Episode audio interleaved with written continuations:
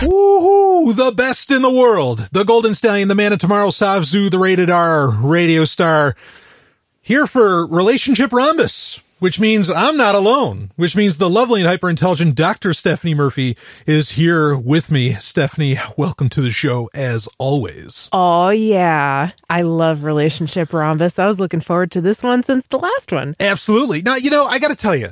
So, this is something Sovereign Tech, actually in the past couple, past few weeks, not just a couple, in the past few weeks, Sovereign Tech has gone up another couple thousand listeners. So we're like kissing, Woo! we're like kissing 13,000 listeners per week if this keeps up. Wow. Yeah. Are we getting herpes from that?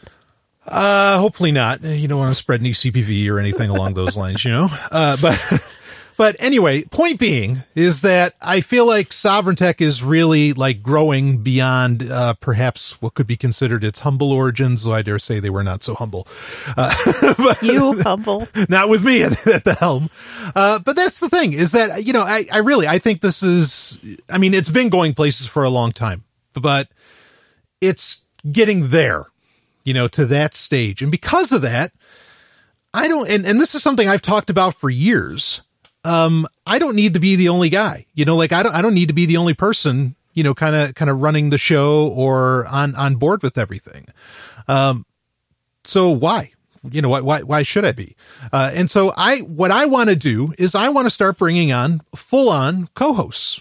You know, that really I mean, I, I've bragged enough over the years that I do this show on my own, two hours a week, every week, six years, nonstop you know, and I could do it for another six, no problem. I've got all the energy in the world, and and well, I don't have all the time in the world, unfortunately, but I've got all the energy in the world, and I can make it happen. But yeah, I want to bring people on as like full on, you know, or not full on, not like every episode, but official co-hosts, and I I think that that'd be really cool. And obviously, the first person that I would consider a full on title co-host, of course, would be the show's producer. That being the lovely and hyper intelligent Dr. Stephanie Murphy. Yes! Woo! Yeah. I was hoping I would be the first one. Mm-hmm. I've been helping out with Sovereign Tech from the very beginning, and I was proud to be called the producer for the first, you know, five or six years of the show, however long it was. Yeah, I think we started in what 2011 or something. Like when did we? 2012. 2012. Okay, yep. yeah. Uh, so yeah, it's been a while that I've been involved with the show, and I mean, it's your show. You started it. It's your project, so you can never be not the main person because yeah. then it wouldn't be your show anymore. But I like the idea of co-hosts, and I'm super proud to be the first one. So yeah. Yeah, absolutely. Moving on up in the world. I got a promotion. Yeah, you did. My free and job. I might get you like a, we'll get you an email address, you know, at sovereigntech.com. We'll get you perks. the whole thing. Oh there's yeah, I, I fringe benefits. Sure, I plan on a lot of these. Um, and there are going to be more people as well um, that will be coming on. It's going to be a select few. It'll be, in fact, Sovereign Tech listeners. They already came up with a name for this sort of thing. They they call they call it the Sovereign Tech Cabal. Pretty much any of the women that have been involved with the show and whatever. I mean, like they that that's what they call them. Uh, and so yeah, so the cabal is getting a little more official now. And this is something I actually I talked about around like episode 100 or before episode 100. And how many years ago was that? Now we're at like episode 260 something. Um almost episode 270 where I said that uh you know, I, I'd like it to get to the point, especially at that time when I was kind of a bigger fan of the TWiT network, I said I'd love to get to the point where Sovereign Tech is more like This Week in Tech, where, you know, Leo Laporte is just kind of like wrangling everybody kind of in and leading everything off and whatever, but he has he has guests on, he has co-hosts on and whatever that that that you know talk about the topics of the week um, with him. Now, the format of Sovereign Tech isn't going to change. There's still going to be segments. There's still going to be none of that's changing. But yeah, you know, now there's official full on co-hosts that they can say and they can go and tell people. Uh, I mean, look, when you get above 10,000 listeners, that's when advertisers start taking you very, very seriously. Not saying you can't get them before yeah. then, but that's when they start taking you very seriously. That's when suddenly Audible's knocking at your door saying, "Hey, oh yeah, you want oh you want to have uh, Audible be a sponsor now that you have ten thousand listeners." that's kind of a breaking point. And I think it's a point where honestly, you can go to people and if you want to, you can say, yeah, I'm a, I'm a co-host on this, you know, very popular or this popular podcast. Um, so I just want to make it official, you know, and, and, and I, I think that, uh, I think it's, I think it's pretty cool. And I've got other, like I think it's pretty cool too. Yeah. I'm a Sovereign Tech co-host. That's right. The real deal. So, and, uh, like I said, there, there'll be more. Um, and I'm really excited about it. And, uh, there's already, um, one other person that I've reached out to about this so far. And uh, anyway, we'll see we'll see how everything goes. So and uh, you know this is going to bleed into Patreon and everything else. And uh, I I think it's all going to be very exciting. 2018 is going to be an amazing year, and this is stuff that I've been prepping throughout January, uh, along with other things that that's just going to be really cool. So okay, getting that out of the way. Thank you, Stephanie, of course, for accepting. And uh, you know. I wouldn't say no. Yeah, yeah. I mean, the, the shape it will take at least once a month. I think you'll you know you'll be on, and we'll figure out where it goes from there. You know, and and and also, I mean, it could be well. Again, we'll we'll see how how it goes. But you're yeah, full on co-host. Yay, the sovereign universe Woo, grows. it's it's growing always. sovereign family. Um, now the the other okay, the other part uh, that I want to discuss quickly is social media.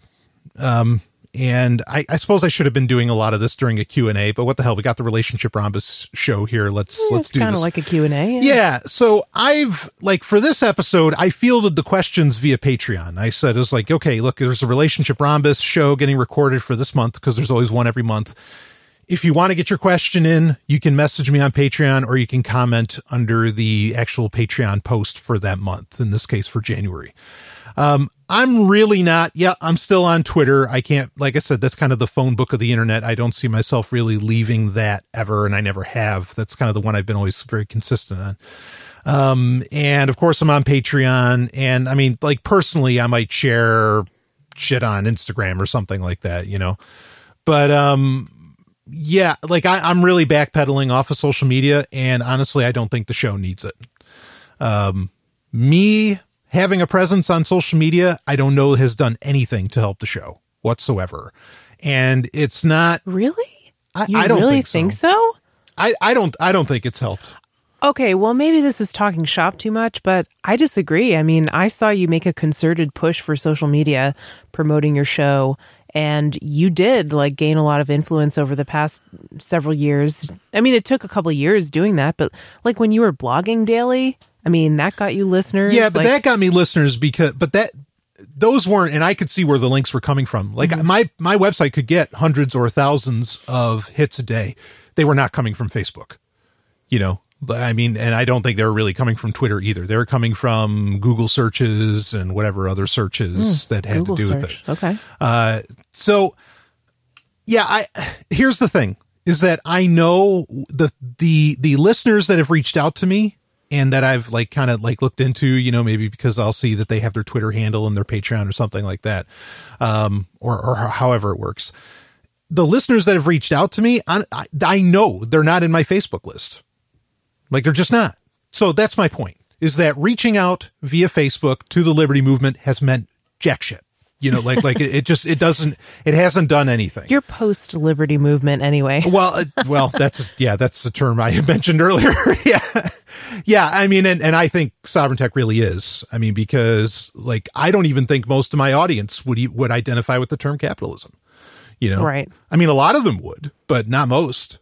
Uh, and that's fine. I don't mind that. You know, and I don't mind that there's capitalists that identify with the show or that listen to the show. I, I you know, come one, come all. Okay. Um, so Sovereign tech is bigger than that. yeah, yeah. So I'm not, you know, because I've tried over the years, and I'm bringing this up because, and and it's kind of related to relationships. Like I've tried over the years, like I tried um, Quitter.no. Um, I've tried all these different, like any new thing that would crop up over the past five years, because the past five six years has been a very exciting time for tech. Now that that exciting time for tech has nosedived, it's not exciting anymore. You know, everything's kind of you know getting into a uh, which I predicted years ago. Everything's going back to a closed garden. We're going back to the days of AOL. Um, I'm not going to push hard for any platform. I'm just not. Patreon's there, but that's because Patreon offers the content and is a money transmitter, blah blah blah. You know, you know, it works along those lines. So obviously they can't go anywhere. Um, but just just to make it clear with everybody, uh, yeah, I'm I'm not going to push for any kind of social media. I'm not going to push for any kind of platform anymore. I'm not interested. I'm not going to try to even get people on board. You want to be on board with the show? Listen to the show. You know, and you want to be really on board with the show, then you can be on Patreon. Uh, again, Patreon's not just some free platform. This is where I make you know bread and butter to some degree of of what the show can be. You're not the product on Patreon. Right, exactly. Well, I guess maybe you are the product, but at least, at least you're selling yourself to paper people. It's not someone's pimping you out. to yeah, at least I'm getting paid too. You know what I mean? So I just want to make that clear with everybody. I'm not. I am. You know, in maybe in the past couple months, there might I might have pushed for a couple other things, but look, this is it flat out. I am not making any push for any other platform. Uh, and I'm never going to, and uh, well, you, you never want to say never, but as it stands right now, I'm not going to push for any other platforms. If I had my way, you know, a, a question we get a lot into the relationship rhombus show is, you know, how do I find love? I'll tell you how. Get the fuck off of social media and get out there and like meet real people and like physical people, you know, like that, that, that, or at least that's, that's one piece of advice. Not saying people don't find love on social media. Certainly they do. Um, but there you go. So I'm, I'm, I'm just, you know, if you want to just, just get off of social media, um, entirely. Stephanie, talk for a minute if you would. um Sometimes I was just thinking, sometimes I feel like the Robin Quivers to your Howard Stern. That is one of the nicest things. Uh, that's I love Robin.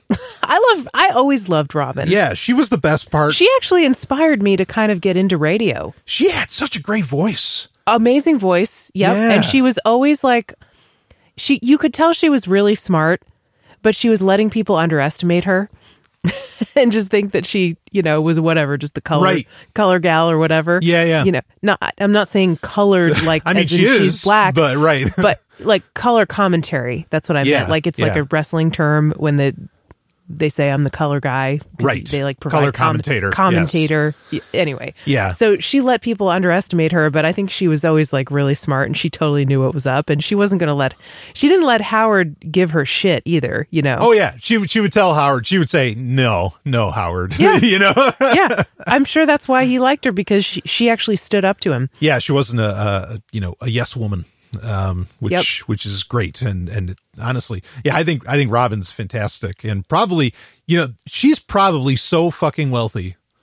You know, I, and, I really and- hope so. And I don't think most people even know who she is, and, but I, she's got to be sitting really pretty. Good for her. And that's what I say. Hell yes. Just sit on that pile of cash and Yeah. take a vacation. Right on. You deserve it. yeah. Cheers So- to you, Robin. That's right. Um, yeah, but I, that's that's a fair analogy. I, I don't I don't mind that. You know, and Howard Stern. Huh?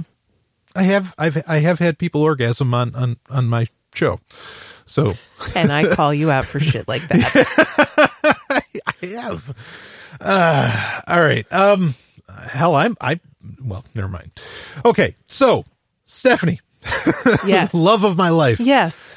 why don't we get into th- those are the two points i wanted to bring up was about the you know co-hosts uh full-on co-hosts and the social media aspect Well, shit. Can we get to the relationship questions? let's get to the questions exactly let's do this uh and i've i've shortened them down because sometimes You have to do that. yeah Yes, I, right. you do because i think a lot of time one of well if we have our way, one of them's actually going to be an article that somebody sent in. Mm. And so I want to make sure there's time for that because I thought it was a very interesting article.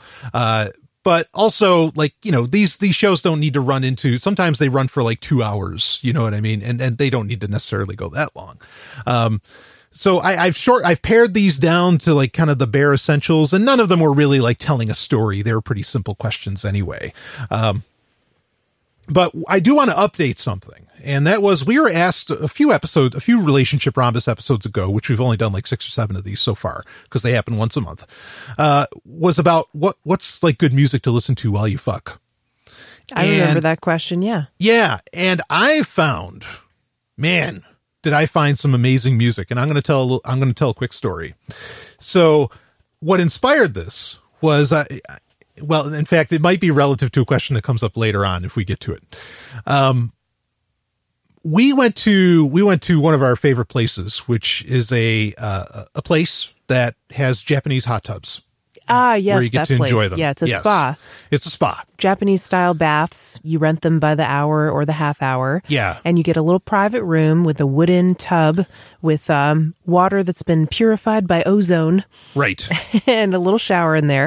And you get towels, and they can pipe in music into those rooms, in the indoor rooms at least. Exactly, Because they have rooftop ones, but then they also have indoor ones. The indoor ones have speakers where you can pipe music in. So they ask you, you know, what do you want to listen to? Right. Now, we went to we went to this a couple weeks ago, a couple weekends ago, and took a Sunday and you know turned it into a Sunday drive. It was wonderful. I took you out for it, and um, the dinner wasn't as great as we were hoping. We tried someplace new, and that was a mistake. Yeah. But uh, and it was Mexican. How do you fuck up Mexican? By nickel and diming your customers. Yeah, I guess. So anyway, so we we do this, and um, we usually get the outdoor room, you know, but it was like negative something. It was like negative two or something outside, and apparently that's very is January here. right? This is January, you know, in the Northeast, The place is in Massachusetts. right? So.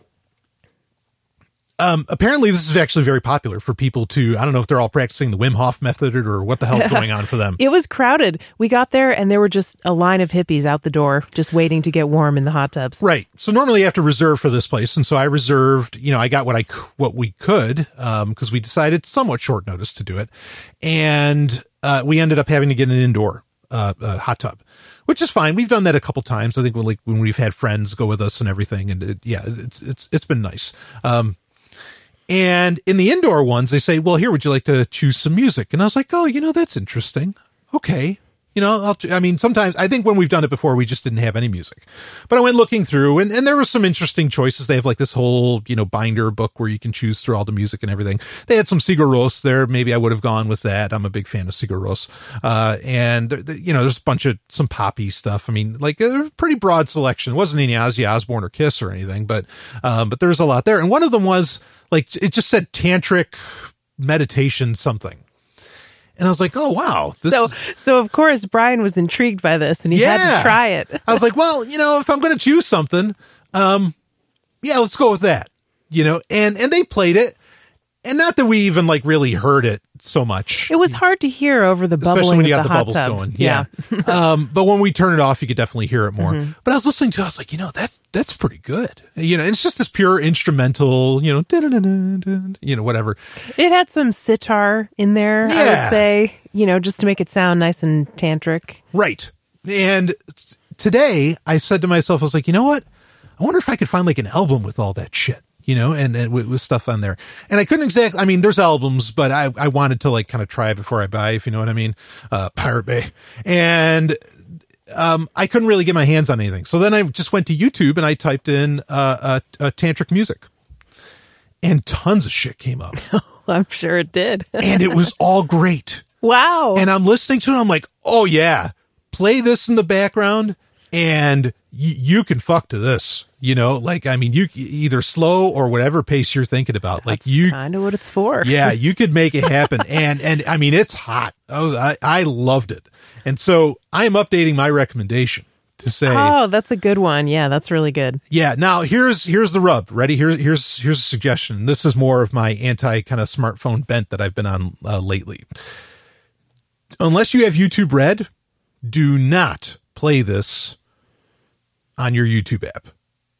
Uh, maybe These ads will come up. yes, Ah. because they'll be like these hour long mixes. a good time like an ad. Yep. And and then the ad will pop up and then it's over. Now, if you're running an ad blocker like uBlock Origin on Firefox or something, I think in mobile it might even solve it too. But certainly on desktop you can pull that off.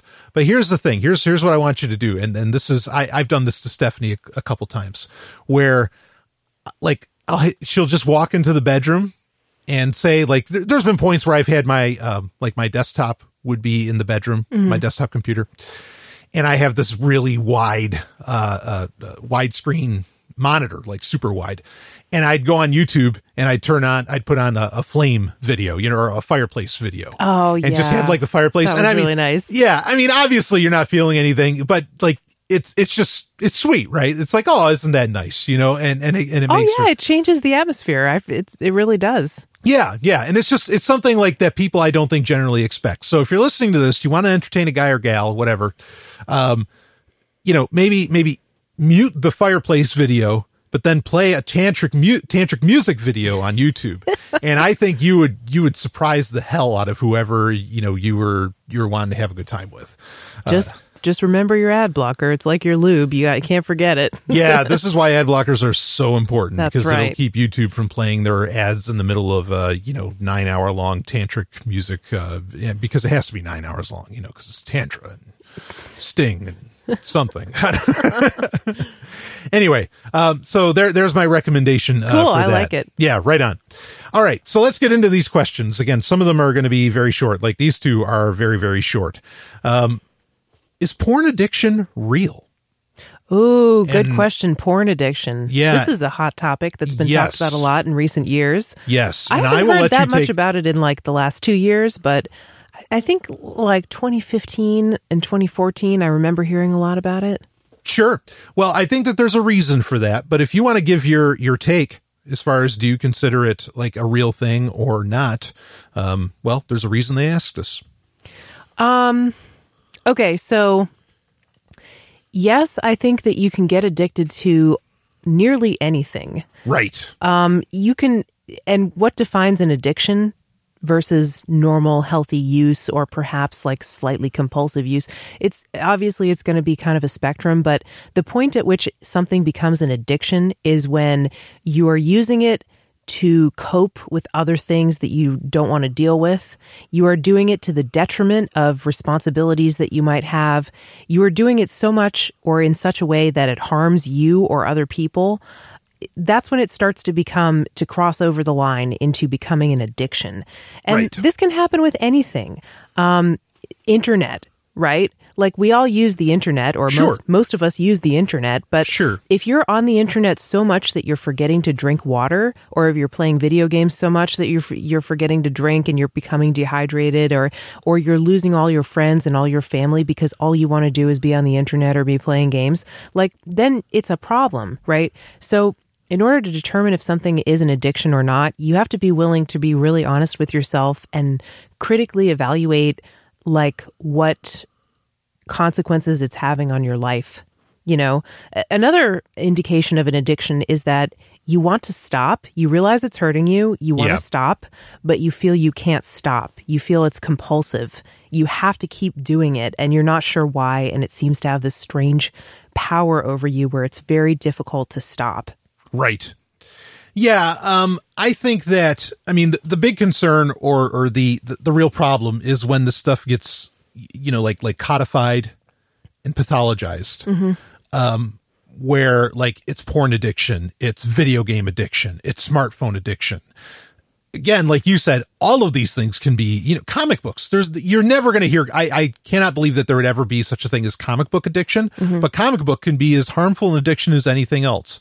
Um, I know, you know, I used to hang out in plenty of comic book shops. There was guys, there were guys that would go in there, they would spend their entire paychecks Oh yeah, on that's buying another comic thing. books. right? Um, obviously that's not healthy for you, you know, and, and I mean, and it wasn't like, I mean, and they needed the money. They needed to Mm-hmm. eat, you know, I knew these guys.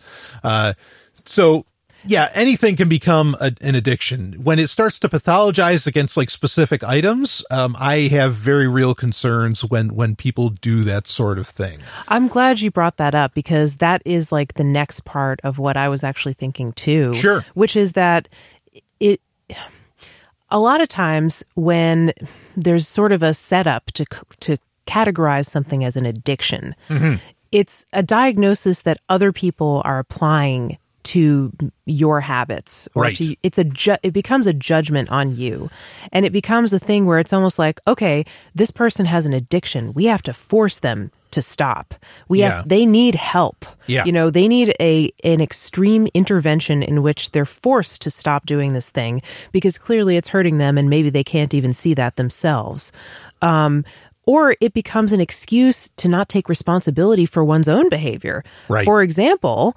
um, I think sex addiction is kind of similar to porn addiction. We did get asked about that as well, but go ahead. Okay, so we'll talk about this when it comes out. But the thing is, I think, yes, I think you can get addicted to sex or addicted to picking up strangers and trying to have one night stands with them, that kind of thing. I think you can get, um, people can have all, all kinds of unhealthy kind of sexual behaviors that are compulsive or that are harming them or that they're doing to their detriment mm-hmm. or that they're doing at the expense of doing other essential responsibilities and self-care and that kind of thing but the problem with that with calling something like that sex addiction is that then you have suddenly this diagnosis of sex addiction. And the next time somebody cheats on their spouse, the next time somebody looks at porn at work Right. because they just had an oopsie, you know, Yeah. the next time somebody uh, you know, a teacher sleeps with a student or something inappropriate happens like that, the person can say, Oh, yes, I did this thing, but it's not my fault. I'm a sex addict. Right. I'm going to get therapy for this. I couldn't help it. I'm a sex addict. I admit that I was wrong and I'm going to get therapy. And it becomes a way to absolve them of responsibility Aha.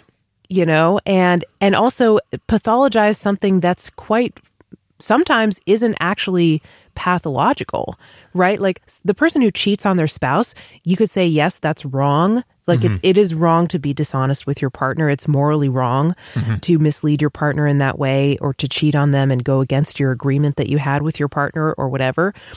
Uh, and it's also unfair to the person you're cheating with sometimes because they don't know about your partner or they think that you're available for a relationship when you're not, blah, blah, blah. There's all kinds of ethical issues with cheating, but it's not necessarily like medically pathological. It's not like necessarily something that person is doing at the expense of like drinking water and eating. It's not something the person's necessarily spending their last dime on Yeah. or- or going to do instead of work or something like that. Yeah. It's not necessarily rising to the level of something that's so pathological and harmful that it's clearly an addiction, that it fits those criteria that we t- just talked about a minute ago for what constitutes an addiction.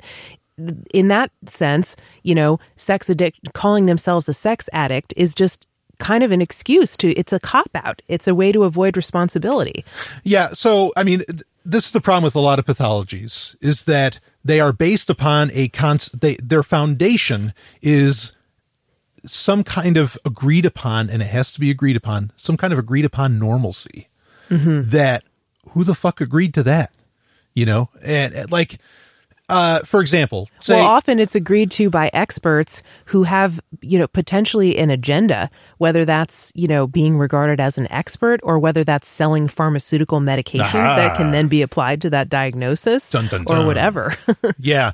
Yeah i mean because like some people you know a, a question that we haven't gotten asked but you know i know i've i've read relationship books and stuff like this and the question that comes up or at least in those books seems to come up often is like how, how often is too or like how much is too much masturbation? Is it once a day once a week mm. twice a day three times a day? You know mm. how bad is it?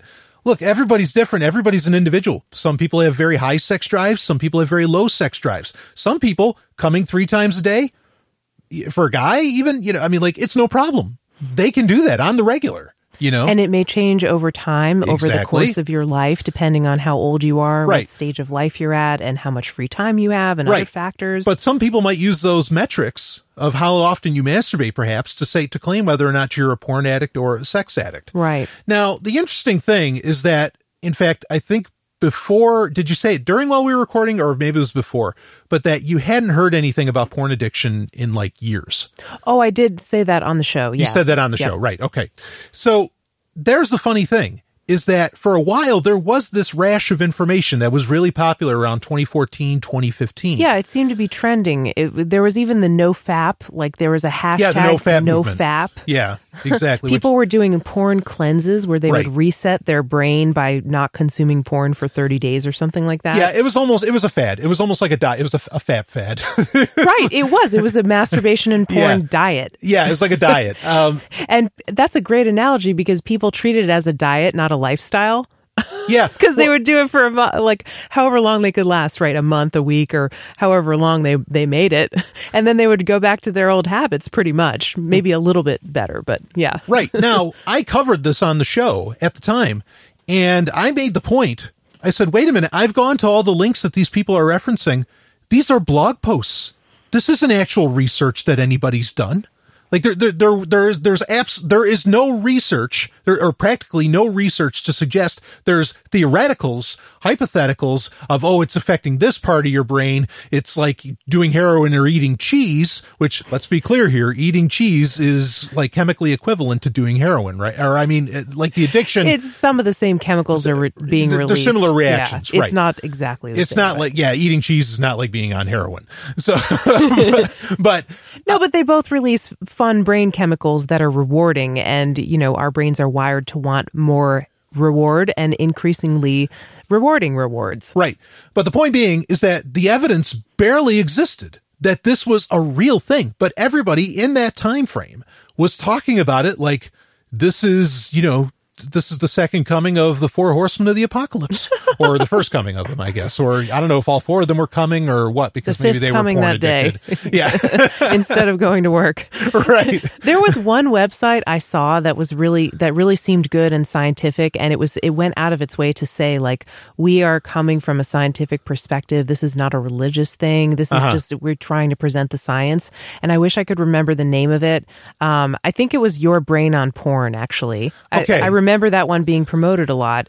But some of the no fap some of the no fap websites and videos and blogs yes, they did have an a, a clear agenda. It was an overtly religious message. Yes. that believe you know religion coming from a religious perspective that believes that masturbation masturbation and porn are just inherently wrong, and even would would say that things like romance novels that women would read are wrong because that's lusting in your heart and that's like basically a version of porn that isn't healthy for people. Right. So, you know, they would say stuff like that at the extreme end of the spectrum. Yeah. So I see what you're saying about the bunk science because there was a lot of bunk science mixed in with that. Yes. So, and you would get a lot of anecdotes from people who would say, well, I stopped jerking off for a month.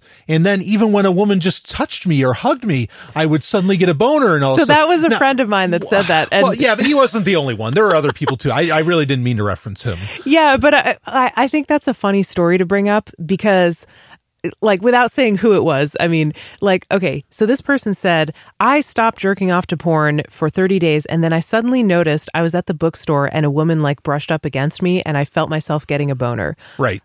Um, Is that really a good thing? No, Do you that's think terrible. that's creepy as fuck. Right, I know. It's like, okay, maybe you're a little too pent up, right? Yeah. now, now that's just an example. Okay. Right. But uh, yeah, I mean, th- like that, that's the whole opposite end problem. Like, like there's some real issues going Right. on there, I like, think. dude, maybe you should start jerking off again. Yeah, big That's time. happening. Right. But here's the thing is that like no, you know, I'm sure some of those anecdotes were very real, okay? That point that doesn't point that that masturbating too much or, I mean like what is even too much? And this is this is my this is part of my point. Is that I, I'll give you an anecdote and Stephanie I'm going to get a little personal. I can edit it out if you want. Okay. Okay. Um d- do I do do I do I ever have like y- you know how many boners I get? Throughout the course of a day or a week? Yeah. Sure. Okay. And how often I mean like let's let's say I'm I'm you know I'm ejaculating probably once a day or every other day or something. Like I mean I am I am definitely coming at the levels that the no fap movement would have said is terrible. Well, I- I, I don't know about that because they were associating it with porn. And the problem for them, I think that they were saying was that young gentlemen were having trouble getting aroused by real life partners because they were getting so overstimulated by porn that their their brain and their dick was getting to a, a threshold that no real partner could actually meet and so some young guys were experiencing erectile dysfunction and weren't able to get it up in real life situations and you don't have that because you don't watch porn Well, okay, but that is wholly different. Like I get that. All right, but my point is is that it is physically possible to come every day and to for however many years even with the same person. Mm-hmm. Cuz you and I have been together what 5 years now and still get a boner like all the time. You know, fr- from all kinds of things. That's really sweet. Okay? And, and, and you know, I, I'm I'm just I'm just saying that like people show their love. yeah, well, there it is. But but uh, my point in saying that is that it's an individual thing. Like what one person thinks is coming too much is not the same as it is for somebody else. We're all biologically very, I mean, we're individuals, even biologically. Yeah, that's completely right. And you could you could look at a normal range to like everybody wants to know that they're normal. I think in some most people want to know they Yeah, want. the- I, I want to know I'm abnormal, but yes. Yeah, I know what Yeah. you mean because I feel like an alien all yeah, the time. Yeah, I'm a mutant. Yeah. But most people want to know that they're normal on various things. And so maybe they might look at they might look for a range, you know, Right. what is what is a normal range for masturbation or for sex or for porn watching or whatever. Um, and they might want to see where they fall within that range. Um, I know another thing people want to know, this is maybe I shouldn't mix these two topics together, but like one thing that a lot of people that I learned in medical school that a lot of people ask their doctors is how often should I be pooping? And Right. the the answer is the normal range is 3 times a day to 3 times a week. Now that's a pretty big range. That's a broad ass range, pun intended. yeah, it is. And I'm sure that the range for for sexuality is similarly broad or more broad. Even more so, I would imagine. Yeah, because we're all individuals. And so that's why we have to answer these questions for ourselves. This has to be a voluntary thing. Right. If you want to undertake a fast or a cleanse to, you know, get your dick wired differently or your pussy wired differently, some women can get oversensitized or To toys. Uh, to, and to vibrators. Yes, that's yeah. right. And they have trouble having an orgasm a different way other Yeah. than a vibrator because the that stimulation can be so intense. It can it can get you used to coming that way and then pretty soon you have trouble coming any other way and you need a vibrator. So women can go on vibrator diets as well, but it's something that really you you are the best judge of. And sometimes it can be hard to see because we've all had friends and family that are addicted to something, whether it's alcohol or food addiction or their smartphones or the the internet or games or whatever. We've all seen people struggle with compulsive behaviors and be using something what we think is too much and they don't see it themselves. They're having trouble seeing the negative effects that, That it's it's having on their life. But ultimately, we have to let people be the judge. That there's no better judge than you because you're the only one who can really change it. You can't force somebody to change, you know? Right. Um, all those forced treatment programs they don't work. Like when when somebody gets arrested for marijuana possession or drug possession or alcohol DUI or something like that when they get forced into a court ordered treatment program nobody wants to work at those programs because they know that they don't work and Yeah. it's going to be meaningless because people don't want to be there they're not going to change Yeah. Yeah. If you're going to change, it's got to be for you and you got to want it. Yeah. It's got to be very intrinsic. And yeah. So, so here, so here, I guess here's my bottom line with this. Um, and I'm not Stone Cold Steve Austin, but and that's the bottom line that's the bottom line. texas rattlesnake here. but so you can be addicted to porn. Yes. Just like you can be addicted to almost anything Lots else. of other things, yeah. Okay. Not because it's porn. Now, that said, that does not mean that porn is all porn is healthy, all porn is wonderful, all porn is, you know, the the act of the great dark lord. Uh, and I mean that in a positive way. The you know, porn does have problems. It will it can teach you very unhealthy uh uh uh, uh practices and uh mores of sexuality. Mm-hmm. Okay? Very unhealthy like to where to where Yeah. rape could be glorified lots of other things you know could, could really be held up as like okay no this is what sex looks like okay Mm, Even just unrealistic sex techniques that they have to do to show, like, for example, when you have to show pussy eating done right, Right. is not much to look at on camera. But in order to show something on camera, they have to do it in a completely different way. Right. And people see that and they think, oh, that's how to eat pussy. Well, actually, no, it's not if you're interested in pleasuring your partner, right? right that's just one example. There's porn can be so problematic, and most of it out there is really problematic. yes it is And it's important to be aware of that. Yeah. Especially if you're a young person and you don't have much sexual experience. yeah. So that's where you know if you want to talk about problems with porn that's where that's what you talk about. Not that people are necessarily addicted to it. That yeah like what it's putting on display like you said can be very problematic. You know and i've said this before and i'll, I'll say it one more time.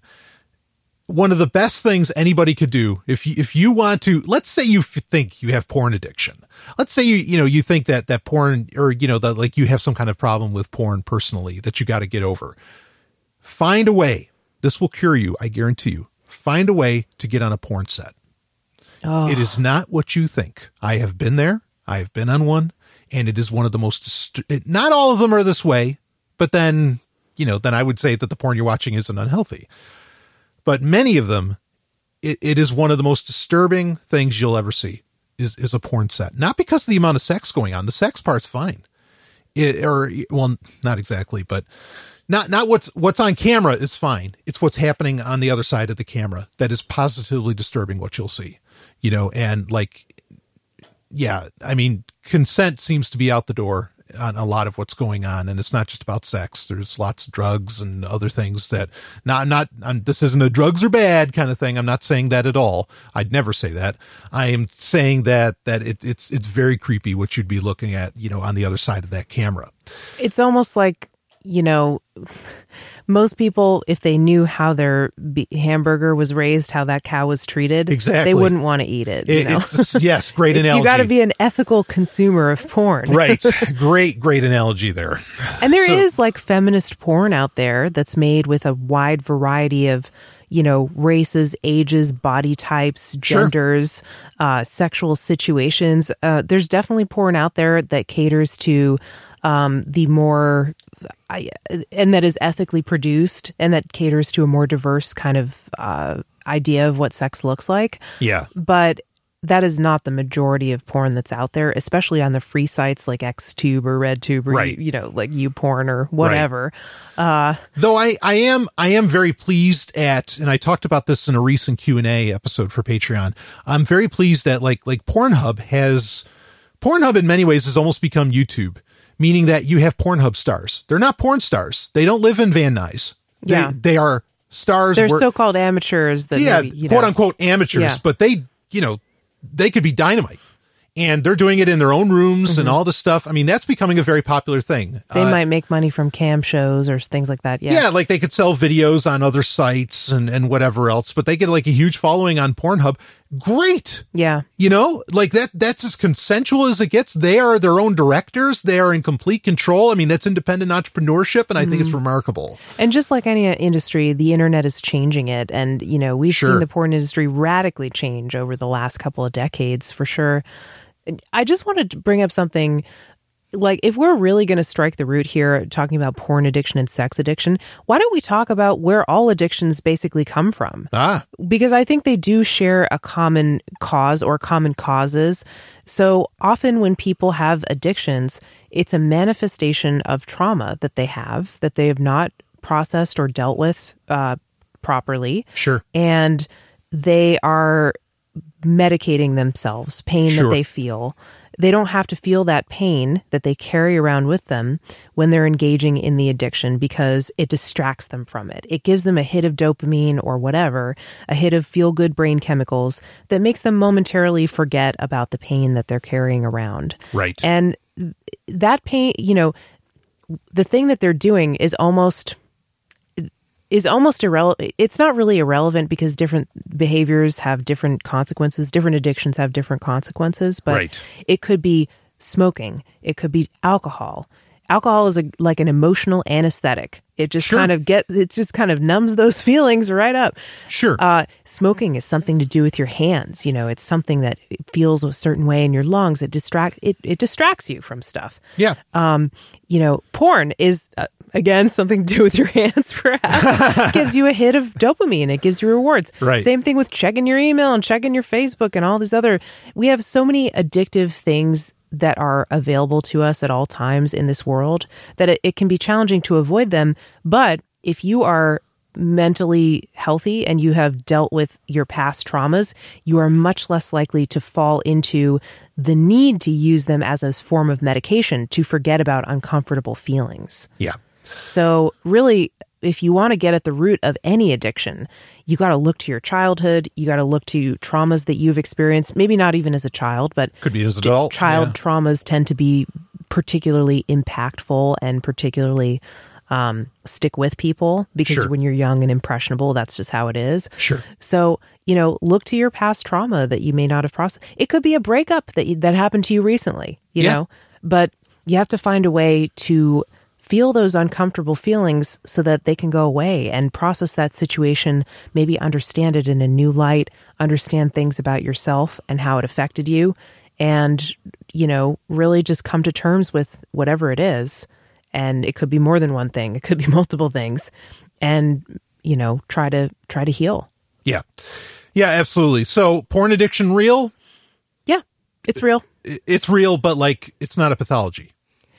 Uh, well, any addiction is is pathological if it's hurting you, but it's it's not something that I think other people. It's not like a diagnosis that I think other other people should be able to apply to you forcefully and, Right. and force you to get treatment for it. Right. that won't work. Porn addiction is real, as in anything. It's can- a thing, yeah. many things can be an addiction. Right. Yeah, that's right. Okay. Now, sex addiction. This was like a second part to that question. Um, sex addiction. Would there be any difference, or do you think that what we already talked about with porn addiction applies as well to that? So yeah, there may be some slight differences, but everything that we said about porn addiction, I think, could easily apply to sex addiction. Uh-huh. I would like to recommend that people check out, if they're interested in reading about this, check out Dr. Marty Klein. He writes about sex addiction and he is a opponent of it. He doesn't believe that it's real. Yeah. Um, he Fan of his work. he wrote a book called The Myth of Sex Addiction, I believe. He's got articles by similar names. He writes in Psychology Today and lots of other blogs.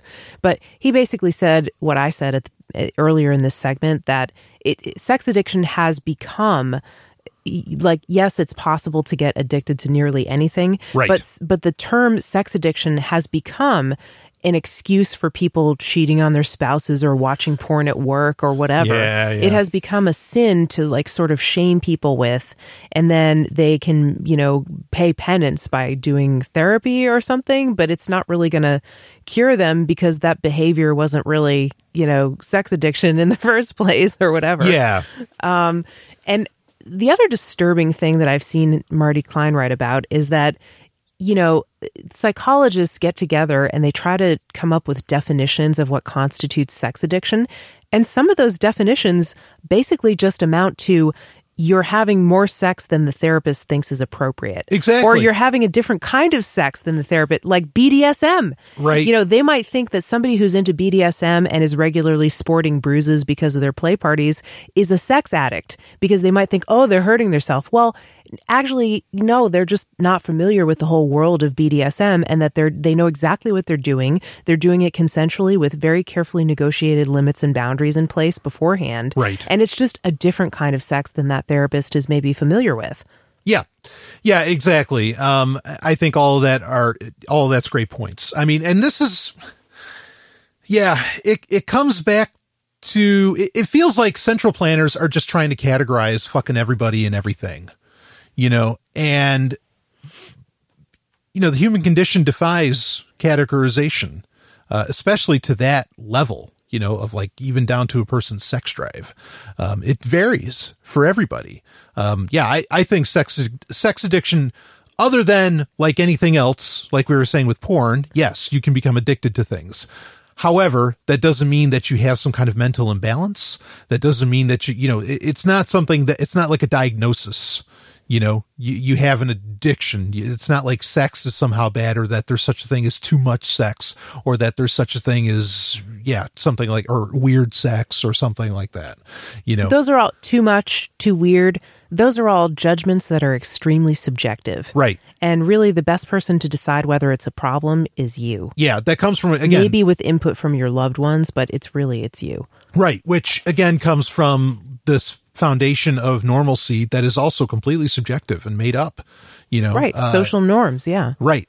Yeah. They're So arbitrary. and this is another thing. I think another big part of this too is that I think a lot of these prescriptions, a lot of these diagnoses come from um, the cultural aspect of, or the, the, the, I don't want to say notion, but it comes from, it comes from monogamy.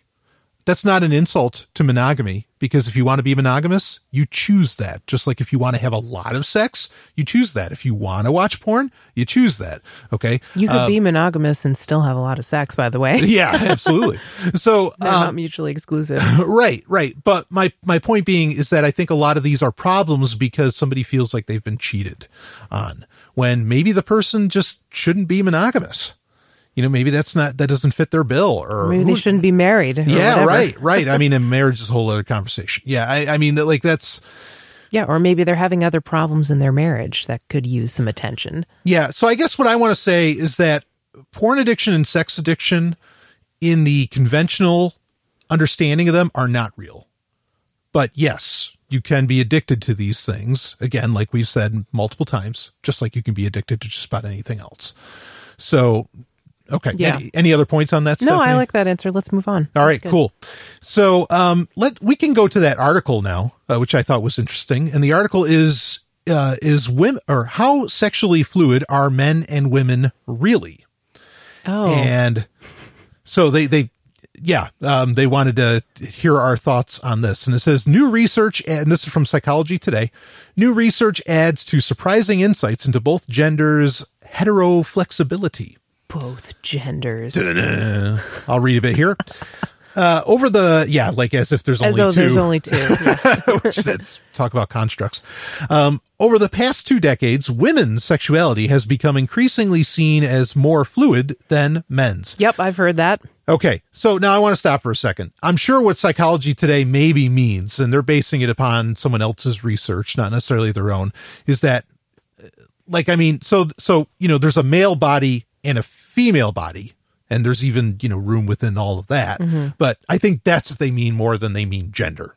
Like, uh, Right. Yeah. Can people confuse sort of the familiar biological sexes to equate to gender a right? lot of the time? they confuse sex with gender. Oh, Yeah. yeah, often. So, and I think that's a case of what's happening here. Yeah, and I mean sometimes it makes sense for research studies or just for simplicity's sake to kind of talk about the two familiar genders, but Right. you know, with the with the awareness and acknowledgement that not everybody might fall neatly into those categories. Exactly. So, reading on, uh, many studies have offered evidence confirming this. Um, that that women are more fluid than men. Uh, take for instance a 2010 survey of college-aged women that found 84% have fantasized about same-sex encounters or have had a same-sex attraction.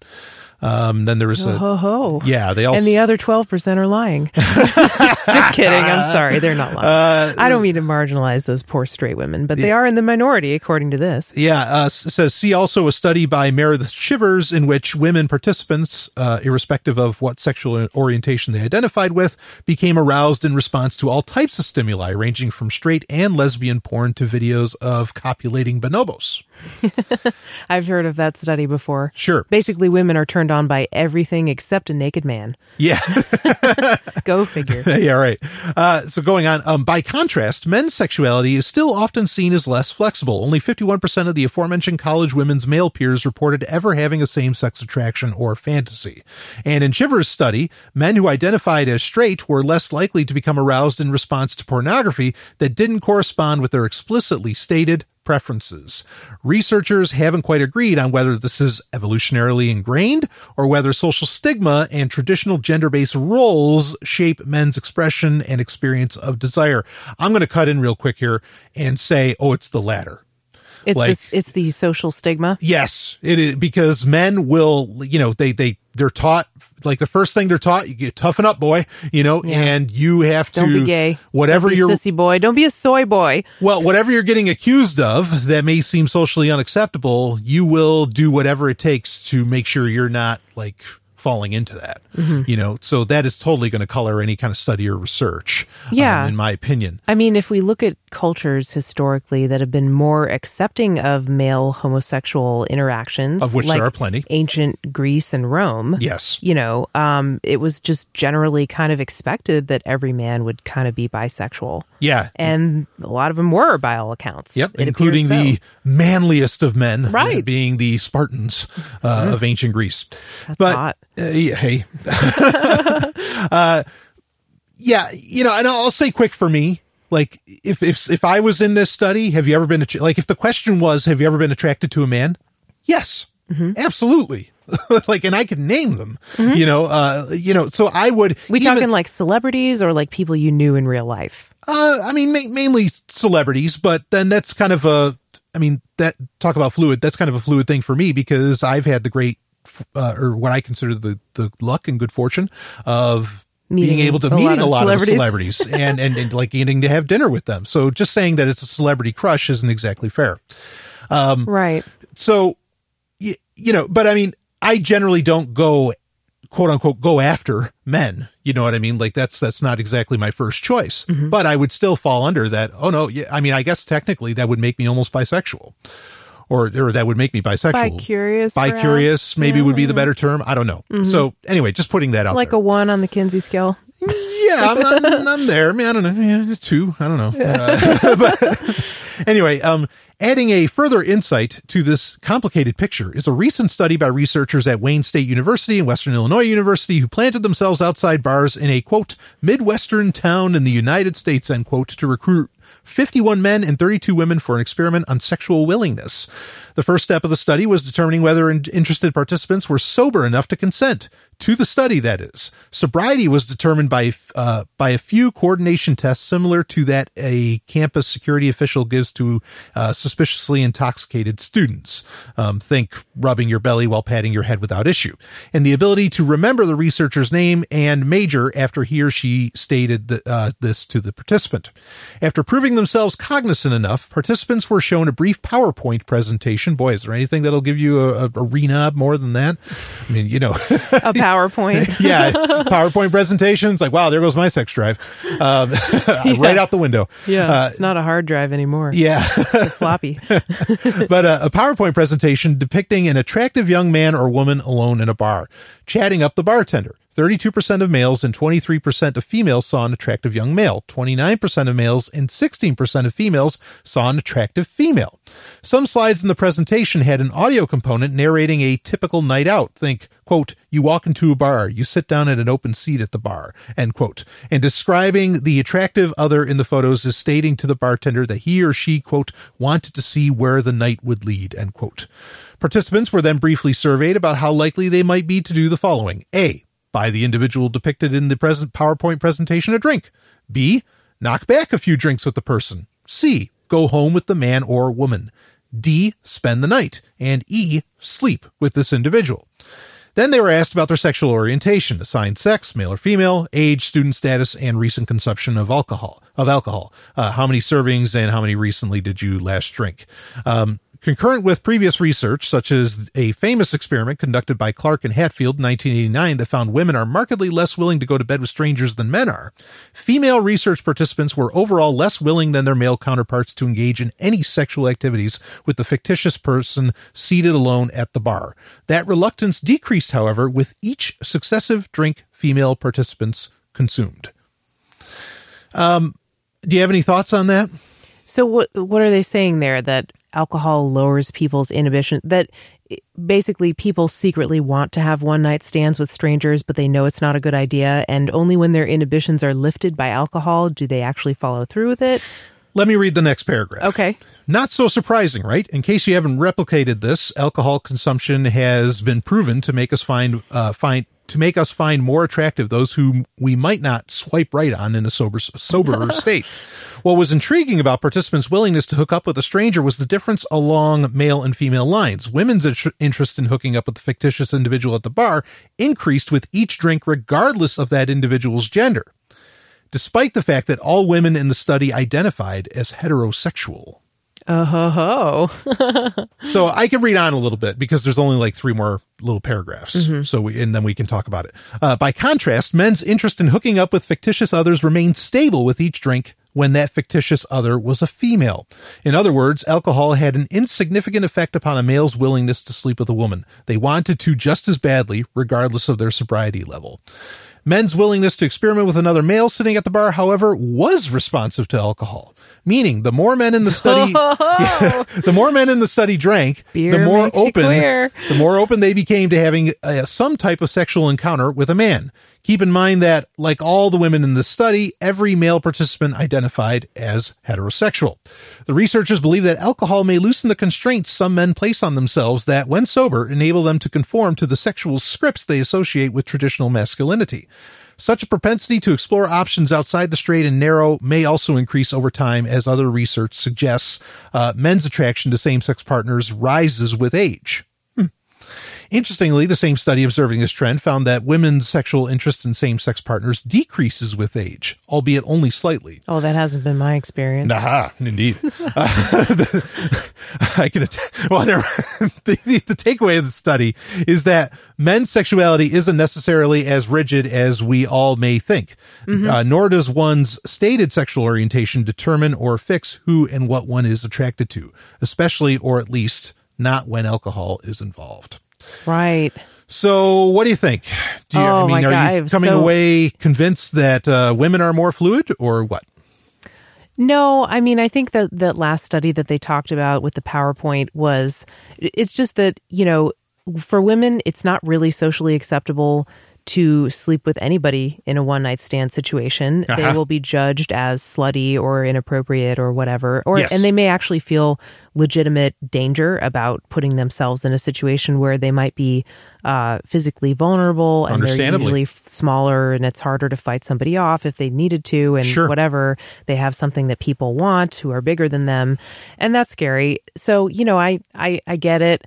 Um, alcohol lowers people's inhibitions and so women might be more likely to do something that is they might start to care less about the socially acceptableness of what they want to do or what they may want to do you know Right. when they're when they're drunk um, it starts to matter a little bit less how society would perceive them and the judgments of other people for men, it is socially acceptable to want to have one night stands. What have they got to lose? It's like pretty much, yeah, they, they it's a win win for them. They get they get lauded. Well, there's a social reward for a man doing it, as to where there is a social uh, uh, punishment Yeah. for women doing it. that's right. There's a double standard. Yes. and that's reflected, I think, in that data. I did find it really interesting that the men were more open to a same sex encounter if they had a couple of drinks yeah. The more they drank, the more they were because open that's to not something. that's not socially acceptable.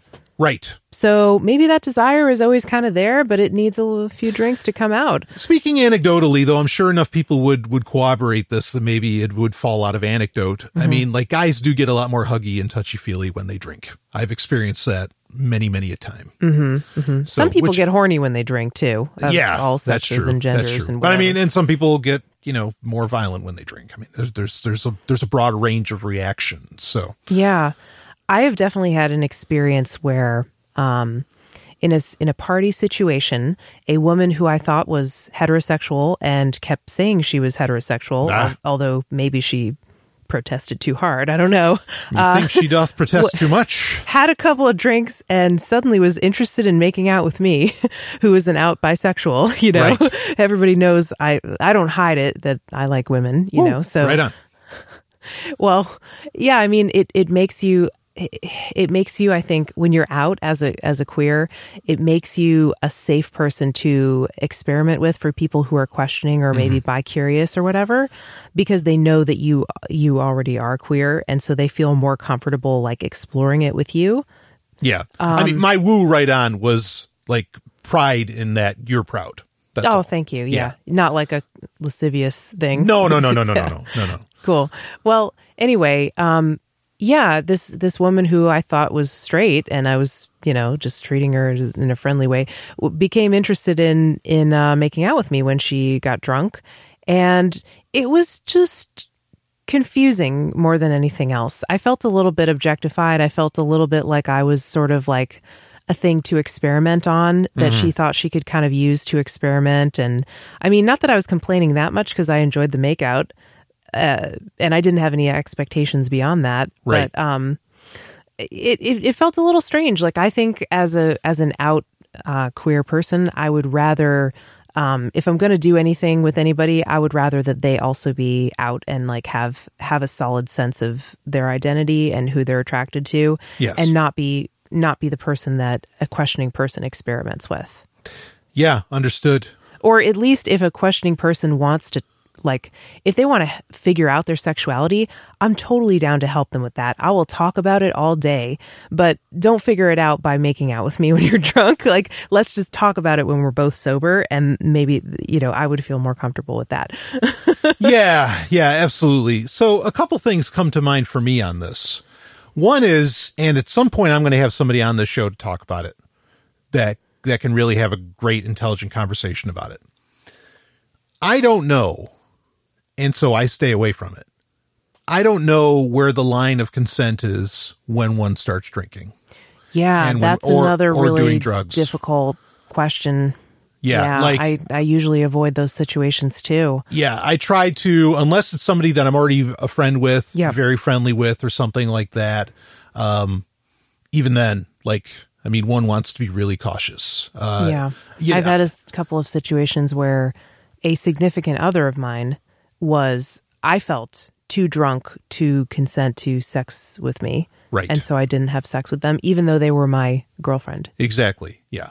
Um, you know, and, and, and the study in general, like a bar should just be an instant turnoff in my, in my personal opinion, a bar should be a fucking turnoff for where to find somebody that you'd want to spend any amount of time with.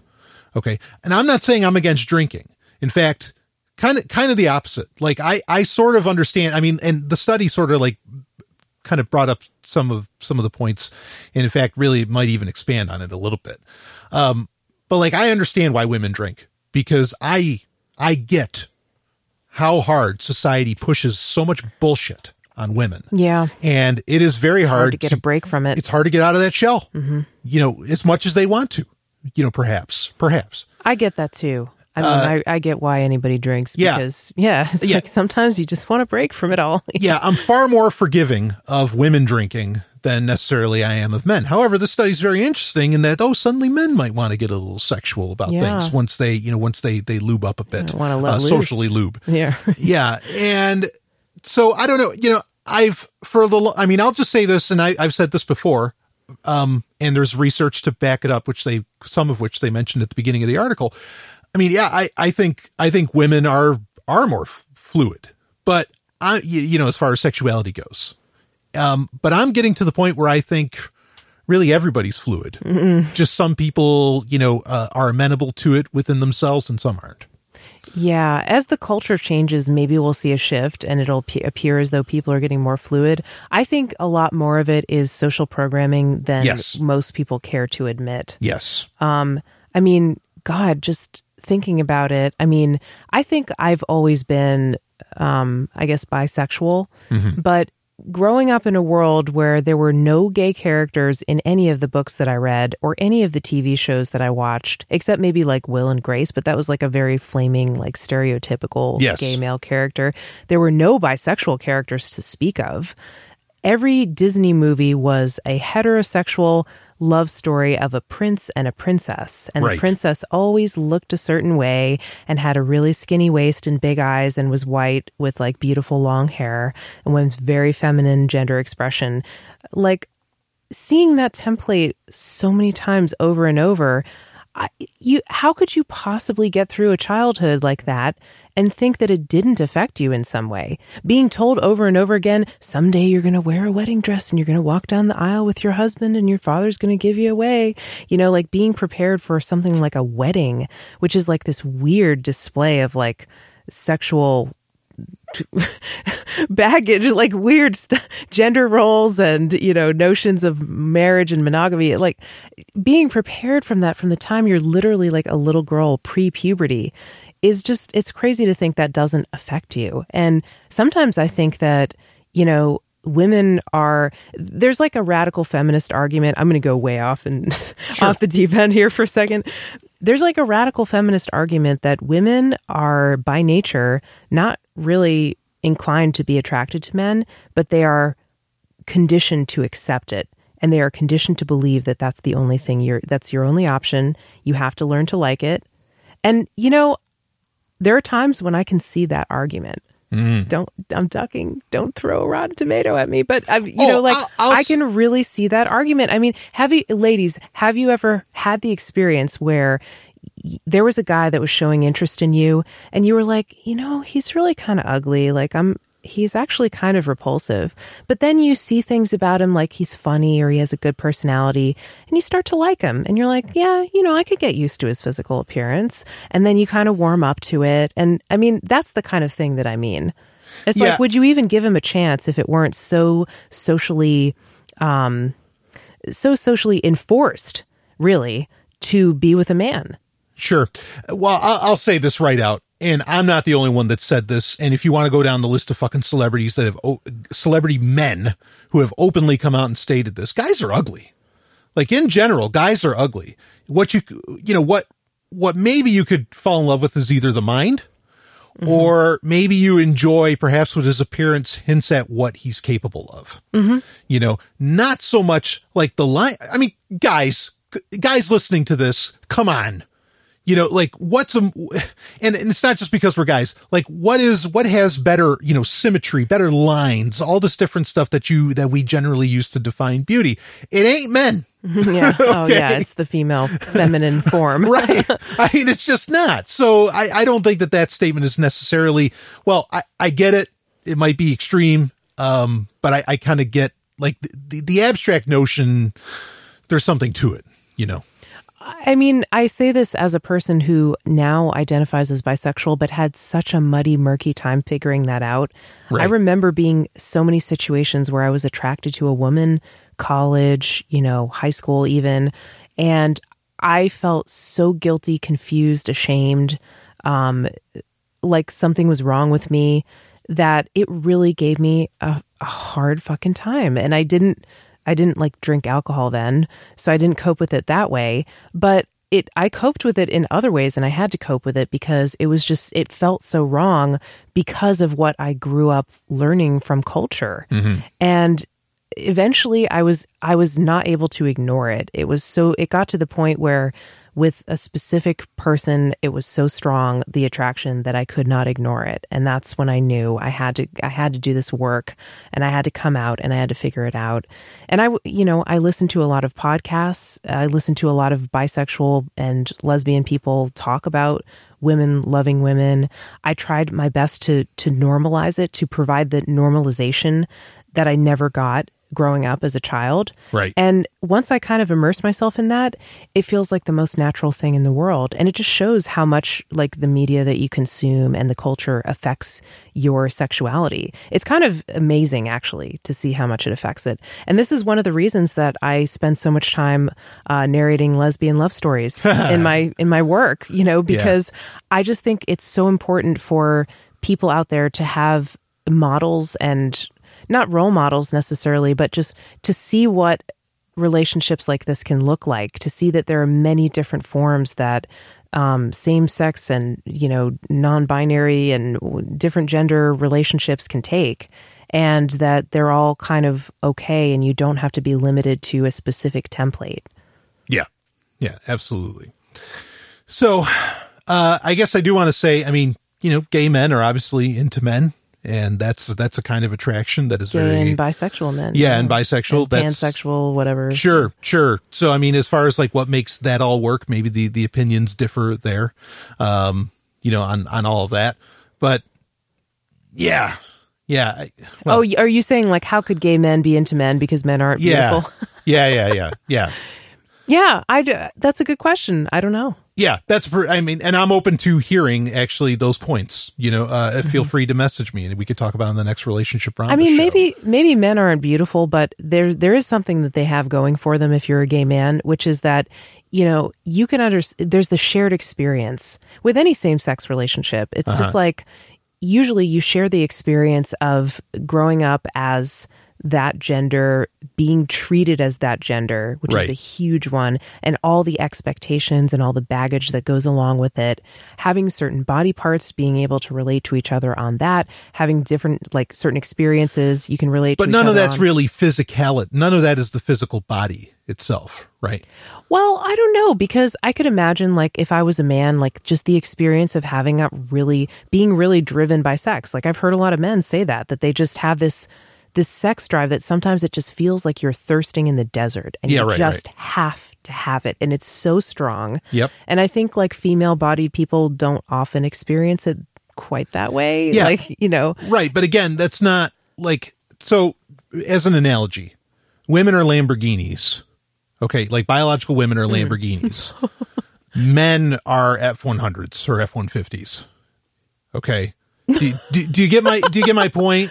I'm saying raw physical. sure. What do you? Okay, yeah, tell me more about that.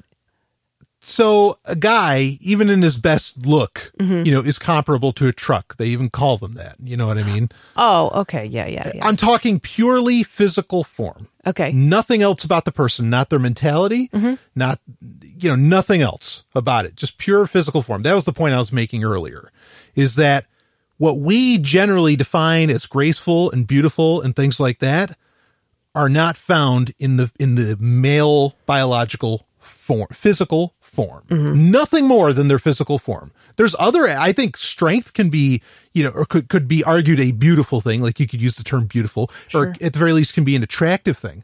But all that, that's very different from, you know, describing like an actual physical form, mm-hmm. you know, taking it at face value at the physical form. And that's why I say women are Lamborghinis, right? I mean, the, you know, the lines can be nice. The, eh, you know, there's a sleekness. There's, you know, all, all these different, again, we're just talking physical form, no, nothing more, no other parts, you know, eh, you know, counted about it. Um, so yeah, I don't know. I like, I recognize that I can be attracted to a guy, but it's not out of what is, you know, what, what literal, a literal beauty. Like I don't, I don't think there's a literal beauty there. It's be, it's other aspects, Right. You need a little bit more than just the physical. mentality, strength, uh, you know, things like this that, that, that could turn me on. Sure. Um, strength can be sexy. Sexy is different from beauty. you Yeah. know, uh, and, and so, yeah, anyway, I was just kind of clarifying on that. Yeah. Okay. I think I see what where you're going with that. Yeah, Yeah. I agree. I'm not ripping on men because, like, I- mean, please, I look at my own body, you know, and I take enjoyment in it. I look at the body of other guys, you know, I'll watch Mr. Olympia, whatever, and I take enjoyment in it. I'm not ripping on men. Don't go canceling your Patreon. Brian hates men. No. Okay. Because I don't hate myself. All right. Give me a break. Would you identify as a man? Do you consider yourself? A yeah. Yep. Out of pure ease. Right. Um, yeah. I mean, philosophically, I'm, you know, I, I, I not believe. I don't think it's belief. I think it's fact. I'm, I'm an ego. Everyone's an ego, an individual ego, you know, uh, and, and all this, everything else is just, you know, whatever biology and some other nonsense. But, um, biology is a spook. yeah. Well, no, I'd never say that. Biology is very real, but, um, but yeah, I mean, just for simplicity's sake, sure, I'm a man. Okay. Well, I mean, I think we covered the question, right? Which was, What do we think about that? yeah, is our women's sex sexualities more fluid than men's? Oh, yeah. One last point. The article Sure. said something about like women want men more as they get older. Um, that hasn't been my experience, and partly because you know I was in the closet when I was younger and I was repressed about it. But I just find that as I get older, and especially as I've had more negative experiences of men, like with the Me Too movement, and just realizing a lot of sexual harassment that happened to me and sexual trauma that happened to me done by men, Right. you know, I I get less and I grow less and less interested in men all the time, sure. and more and more interested in women, Sure. Absolutely. friendships, you know, having their company around, lovers, whatever. Right. Yeah, fair. So, I mean, and that's, that's totally understood. Um, yeah.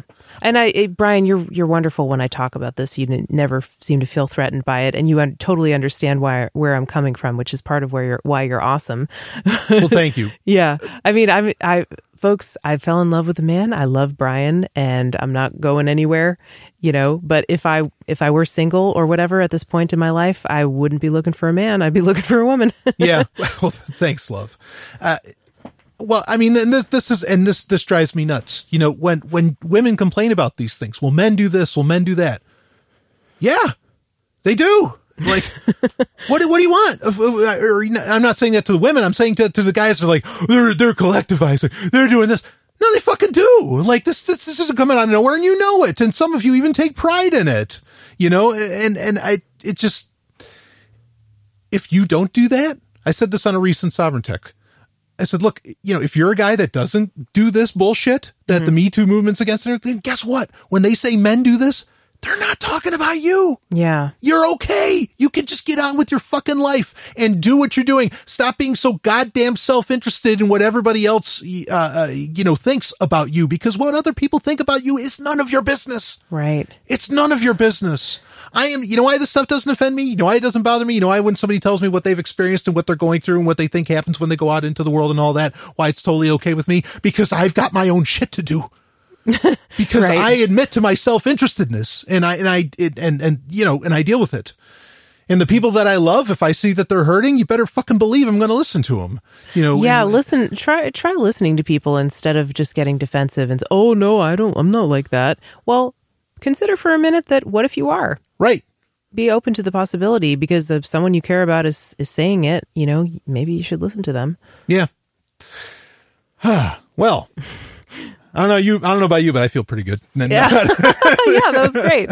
so really good. We got all that off the chest. Yeah. Um, okay. chest. There, there were a couple of uh, of other questions. Uh-huh. Do, do you have time? We're we're, we're Time is it? uh, it's Can a little. we take a quick bathroom we break? we can take a bathroom break. I'm going to hit the pause button, Okay. and they'll never know. They'll never know what we did Yeah. during that indeterminate amount of time. Yeah, that very paused. right. So, The magic of radio, folks. woo. Um. So anyway, uh, let's get on to our next question. Hopefully, we haven't lost everybody after uh, after talking about that. Um. And the next question, it's actually a two-parter. And it basically, without reading a bunch of stuff to, you know, really prop up our um, egos, and not like the ego that we are, not like the unique, ineffable thing that makes us, um, but our, you know, more conventional egos. Um, The thing that gets inflated. yes. How do so the the person pretty much asks, how do I get a Stephanie Murphy? Now, the, Well, uh, well, hold on. uh, there's only one available. The other part of it is how do I get a Brian Sovereign? And of course, what they mean is is you know how do they find what they think you and I or well what we do have? Um, you know how how do they How Yeah. do they find a relationship like the one that we have? yeah how do they find a woman like you? And I guess how do they find a man like me? That's an interesting question. Are you sure that they meant that, or are you, or did they mean like how would they get with us if? No, we- I'm 100 percent certain they didn't mean how okay. to get with us. Okay, good. Okay. because that would Just not make it, that would not make it on this show. So right. I'm not going to give people an instruction manual. yeah. Though I'll tell you, I'll, I'll just put this out there. Um, if you don't like Star Trek, or you can't even really talk it, we got nothing. So Well, in my book, okay, that may apply to you. It doesn't necessarily apply to me. but I do like to talk about Star Trek. yes, One of my we watch it every week. Oh boy. Okay, so I guess where do people like us hang out? We we put ourselves out there on the internet. That's the uh, crazy thing. We met at a place we'd never hang out. Well, we physically we, we- physically met at a place where we wouldn't hang out. True, but the initial introduction was on the internet because I was putting myself out there on the internet by my podcast. yes, which is wholly different from social media. Right. Yeah. That's what I'm saying. Like, I think people like us who have a lot to say and have ideas and stuff um, will put themselves out there on the internet in some form, even if they're really introverted. Like, we are pretty introverted. Like, I don't really post much on social media. Right. But I do love podcasting as an art form and as a medium of communication. Yeah. And I pour a lot of my heart out into it, you know? Right. I don't, there's certain things that are too personal that I don't talk about on podcasts and whatever, and I don't share. But I do put a lot of myself out there to the point where I think I, I attract people who are, who are feeling what I'm putting out, you know? Mm-hmm. So that's, that's one. I mean, I guess It's you a could just, siren song almost. it's not a siren song. It's not like luring people to a false thing that. Well, no- it's I'm not, false. That's why I say almost. Yeah. But I mean that that's kind of an analogy. Yeah. Yeah, it's just I mean, when you put yourself out there on the internet, like attracts like, right? So, I mean, if you if you have something to say, you should put yourself out there on the internet and you might be surprised at who you would meet. Like friends too. Sure. I mean, made a lot of great friends that way as well. Yeah. Um boy, it- like obviously you're not I, I don't know. I don't know anybody else quite like me. We're all individuals, of course. But even then, um, in fact, somebody recently I know said on Twitter, very gracious, actually, somebody who's a patron of this show, um, he very graciously stated that you want to listen to real individuals. There's like five people, I think, on the list. Myself, you were on that list, and MK Lords is on that list. I think uh, another patron, actually, Jim Jesus of the Lulberts, he was on that list.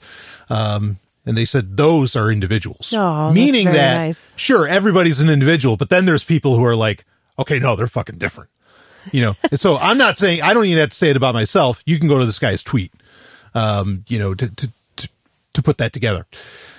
Um so yeah i like uh, how to find me? Where would i be you know if you're looking for a brian sovereign? Um honestly if i were single and alone you'd find me at a science fiction convention. Um that that's that's about where where you would find me. Uh i don't think you'd find me at a bookstore um i don't you know I, th- there's very few other places i could imagine where like i would be there for a long period of time where you could even experience uh you know the person that i am um so in the abstract i'm not saying yeah i i guess maybe that that uh, maybe i'm being too too um too literal in my answering of the question but if you were looking for a brian sovereign um that's where you'd find me you'd you'd find me think- amongst the geeks Yeah, I think my answer is kind of similar to that. Like, Uh-huh. if I were looking, I would probably, you know, you might meet me at a professional kind of thing, which presents a problem because I'm not saying hit on people at work events, but like, I don't know, like maybe I would go to a conference about something that I was interested in, like voiceover or like uh, Bitcoin or something like that. I did go to a lot of Bitcoin conferences, wasn't single at the time, but No, right, you right. know, like I like to uh, participate in things that I'm interested in, and I like to see intellectually stimulating talks and things like that. So maybe a conference environment would be good because it is sort of like casual, but also prof- can be professional or intellectually stimulating in in a certain way too. yeah i mean you wouldn't Hang fi- out there. right you wouldn't find me not really you wouldn't find me and i mean this with no offense to the events and i'm, I'm serious about that you wouldn't find me at PorcFest like that's not where you're going to find me you know me in my element Mm-hmm. Well, you wouldn't find me or. Brian at a bar. no So there's that. yeah do not look in a bar that is not where you're going to find you know yeah it's Uh, if you and i know the, the amount of places where you can do this are shrinking by the day Yeah, but it's tough. But the internet isn't, and it's still there. Podcast. I don't know. I know. I know you. can't- I know you have problems with social media, but I never used social media to to meet partners. Really, it was more like my podcast. I, and I wasn't using my podcast to meet partners either. No, right. I just put myself out there, and I ended up attracting people who became friends and a partner, which is you. Yeah, yeah. I mean, that's true. I mean, that's how I encountered you was was through your podcast. Right. Yeah. Um. Yeah, I mean, I guess that's the other place where you'd find me is on my radio is on my show. You know, Yeah. obviously. And we're we're both so serious and passionate about what we do that it's if someone takes an interest in it, we really feel like we're being seen and understood Yeah. because yeah. it's such a big part of who we are and stuff. Yeah, absolutely. Um, but you know that that part of it makes it tough because, like, it can be it can be hard for me in that, like, say say somebody was like attracted to me, right? Um, because of my show.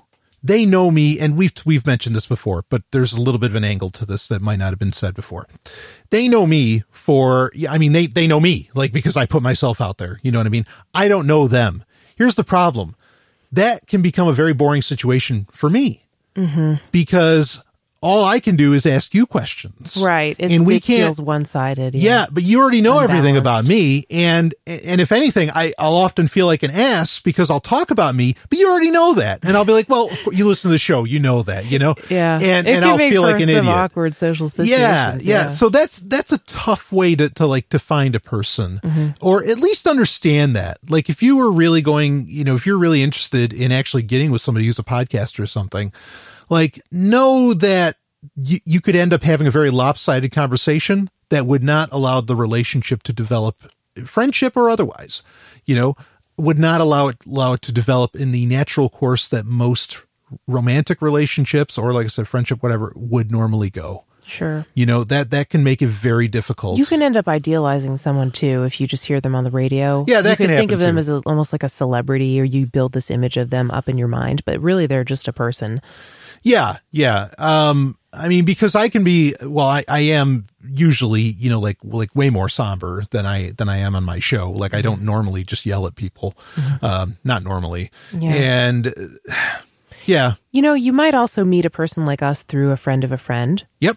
Right? Like we don't tend to go out looking for new friends, but the friends that we already have, we will hang out with them. And if they introduce us to someone, we usually take it seriously because we respect our friend's opinion. Well, that's a huge thing too. Okay. And, and this is, this is a very important point is that like I really, when I want to call somebody a friend, like really call them a friend and I want to invite them into my home and all that, I don't mean to put any kind of expectations on people, but like I'm putting a lot of trust in in that person. Like, Yeah. that, that is not. It a- takes a while for both of us to open up to somebody, I think. yeah, that is not a that is not a simple thing. That is not a term I throw around. That is not some. I mean, like, Oh, yeah. r- like really. I think both and- you and I take the term friend and love like very seriously. Yeah. So if you like, if I if I am putting stock in w- what somebody else, what a friend says about another person, understand, friend, that like I'm really trusting you, and and I'm I'm going to take that the distance. You know. Uh. So. Yeah. Yeah. I mean. I mean. Again, I don't mean to put any like unwarranted expectations on people that would be friends, but you know, just know that like I I don't throw around that term you know, and I don't have many. I don't Yeah. have many friends, and that's by that's very much by choice. That's right. I don't I don't think I have I mean, I feel lucky at the people that I have access to, but yeah, I feel Yeah. like, you know, my friends are, you know, qual- it's quality over quantity. Yes, I am super super particular, um, and I and I won't bend, you know, on it. I don't need to, you know. Mm-hmm. Yeah. Um, Yeah, that's right. We don't want to be we don't want to just fill our lives up with friends that No. aren't really very good, you know. no, We I mean, I I have a huge heart. Um, I can love, you know, like like you know, many people and everything, but um, I choose to have a very, you know, because when I when I really care, like I care, you know, and it's it's it's all in. So- Yeah. Speaking of that, like we, I think Brian, you and I are both similar. We have the same Myers Briggs type. yes, INTJs. It, it takes us a while to open up to people, and it took us a while to open up to each other. And we got to know each other as friends for, you know, um, nearly a couple of years before we started anything romantic. Oh yeah, yeah, yeah. I mean, and and like even the first time that I remember really opening up to you, I asked you, I was like, look, can can we just like go outside for a minute? Because like I don't want to, I didn't want to open up to everybody that was around us. Yeah. You know, I wanted to do it in private, and when I opened up, I mean, I opened up. Oh, I know. we're, I'm glad you did because, yeah, we're both like that. We're both kind of like almost paranoid at times. Yeah, about yeah. sharing information. It's hard to get us to. We don't tend to share stuff unless we're asked directly about it. Right. You know, like we don't just volunteer information about how we're feeling or what we're doing or whatever. Like Yeah. we wait for people to ask us. Yeah, and yeah. that can be a communication challenge sometimes because we, you know, we do almost do it with each other once in a while. But I always make an effort to like ask you, hey, well, what do you mean by that? Or like, what are you thinking about right now? Or what are you feeling? Or, you know, Yeah. that kind of thing. Yeah, you know, I'm kind of reminded of uh, of all ironies. I'm kind of reminded of a uh, Star Trek comic, one of my favorites. The Marvel did back in like '98, where they did a sequel to the original series episode Mirror Mirror, and it was so it was in the Mirror universe, which is all the rage right now in Star Trek Discovery. Spoiler alerts! Woo! Uh, but anyway, in this comic book, um, there's a point where Spock like is is is getting it is is going you know like is starting to build up this relationship uh with a woman on board. And this is you know mirror spock. And he makes this comment where you know he, he said you need to be patient with us vulcans but we we assure you that you know the result the, the results are most rewarding. And i think that's a, that's that's kind of a thing is that like if you're looking for a brian sovereign or a stephanie murphy you need to be patient and you need to be curious Yes. And- oh, I love that. And Yeah. the results will be most and, rewarding. and believe me be patient Yeah. take that time and concentrate on that person it's so worth it. And as soon as as soon as the floodgates open the the the feeling is well i know how i felt with you stephanie and Mm-hmm. Yeah. like wow Like that is, and I and I don't I don't mean this in cliche. It was a love that I, because everybody says this, but I mean it.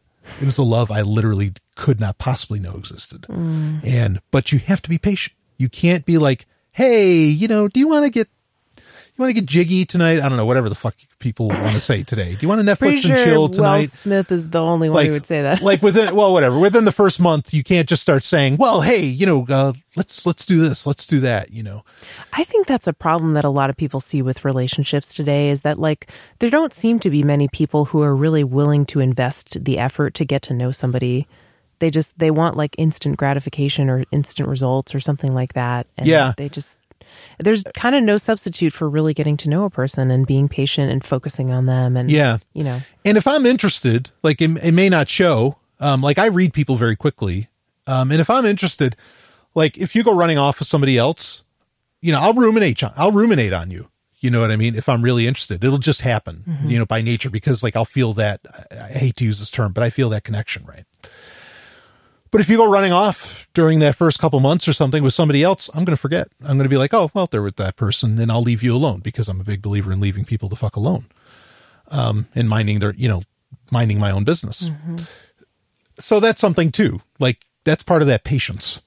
You know, is yeah, be be patient with the person. Yeah. So, um, anyway, I Yeah. like that. I think we answered that question pretty well. Yeah, actually, I think There's no magic formula. Like No. obviously, we can't. Everybody's an put individual. into a box, and there's nobody like j- just like us. But I think those are pretty good. Like, I think there's some good self awareness there on both of our parts. Sure. you know about where you might meet a person like us and how you might get to know them Yeah. for a relationship. be patient, be curious. Mm-hmm. I think that that's a that's a great way to, even if you think you know everything about the person, ask Mm-hmm. questions, And by all means, if they tell you that they're not interested or they show you with their actions, you know, pay attention. pay attention. Although, like, you know, people like us can be a little bit aloof, I guess, sometimes. Like, we're not the best at keeping in touch because we don't need those friends. You know, we can kind of take them or leave them. Yeah. So we can be a little bit non responsive or hard to get in touch with or uh, seemingly aloof. But if, if we're really interested, you'll know because we'll ask you questions and we'll, you know, we'll, we will reply back and Yeah. we'll see you and blah, blah, blah. Yeah, absolutely. Um, so okay, there was one more question, and I don't know if we want to do that. If you want to look at the time, Sure, why So- not? I okay. think I'm I think I'm up for this it. one's kind of more directed at me. So, and the question that I boiled it down to pretty much is that, uh, that they said that I had mentioned sex magic in the past, and I may had hinted that I practice it, and they asked very explicitly, "Do I practice sex magic?" Speaking of you not opening up unless you're asked a direct question. Boy, Yeah, that was pretty direct. Well, there is wasn't a direct question. um, So Brian, is it true? Are the rumors true? Do you practice sex magic? okay, let me you let me dodge. Crowley? let, let me let me dodge the question in that I don't believe in any kind of mysticism, supernaturalism, or spirituality uh, at all. So I don't I don't believe in any of that. Um, so if that like that, I think kind of answers the question in a way. But that said, I may on occasion dabble in the dark arts, in the the the occult.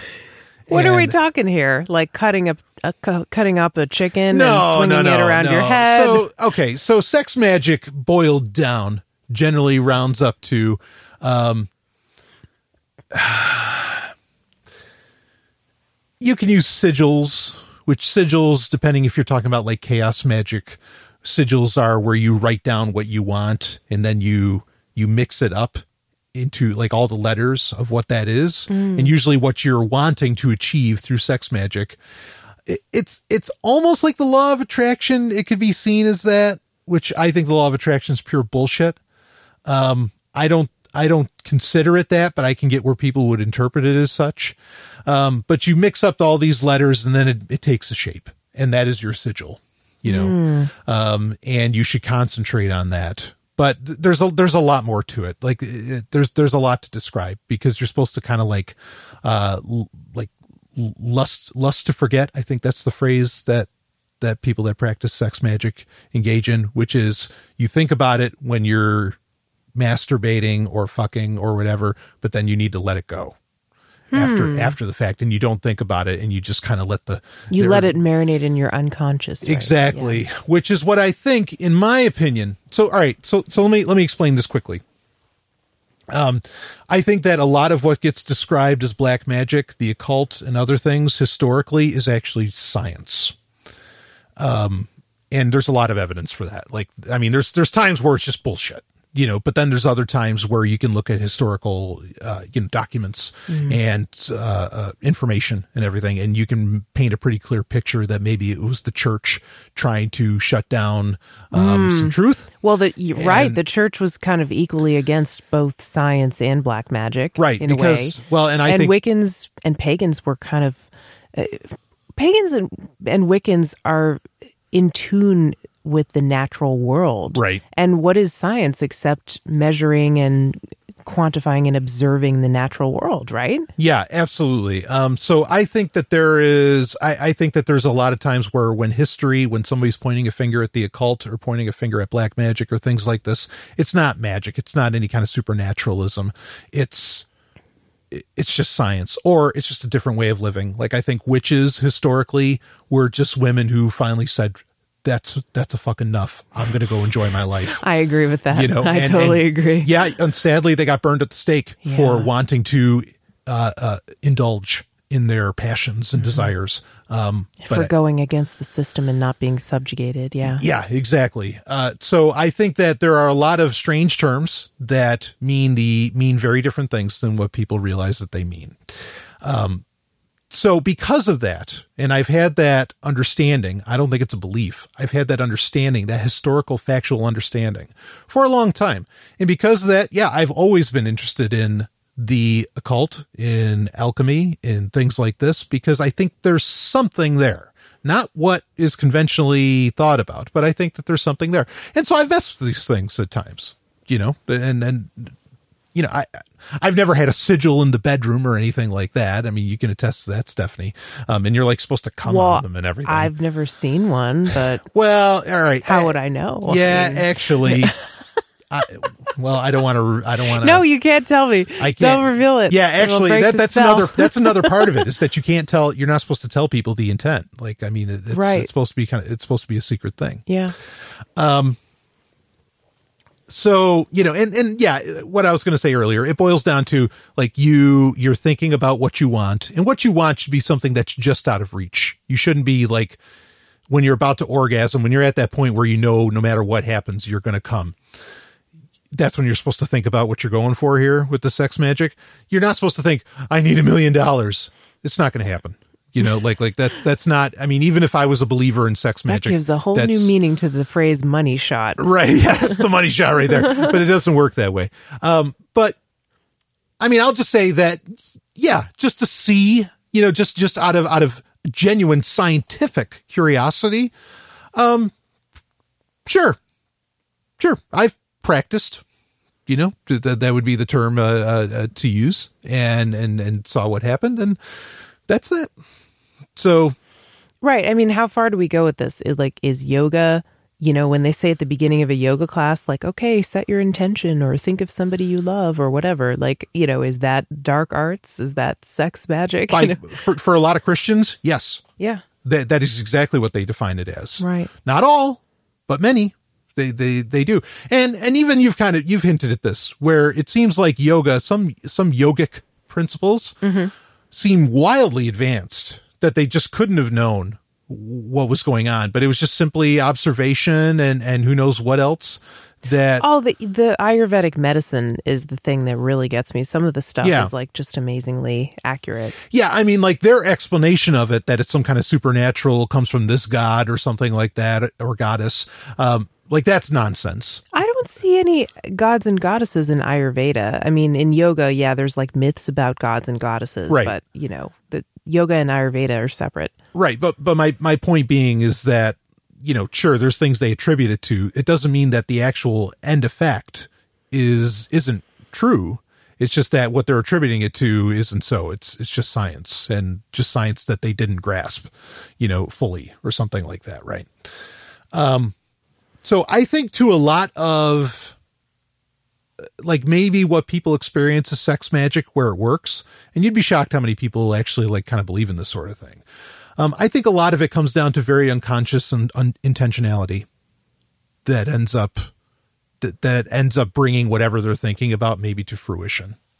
The unconscious mind is so powerful. It is. People discount it, but it's so powerful. I mean, if you doubt that statement, just look at all the things that we are driven to do because of unconscious motivations that we don't understand and that we're not really aware of. Yeah. You know.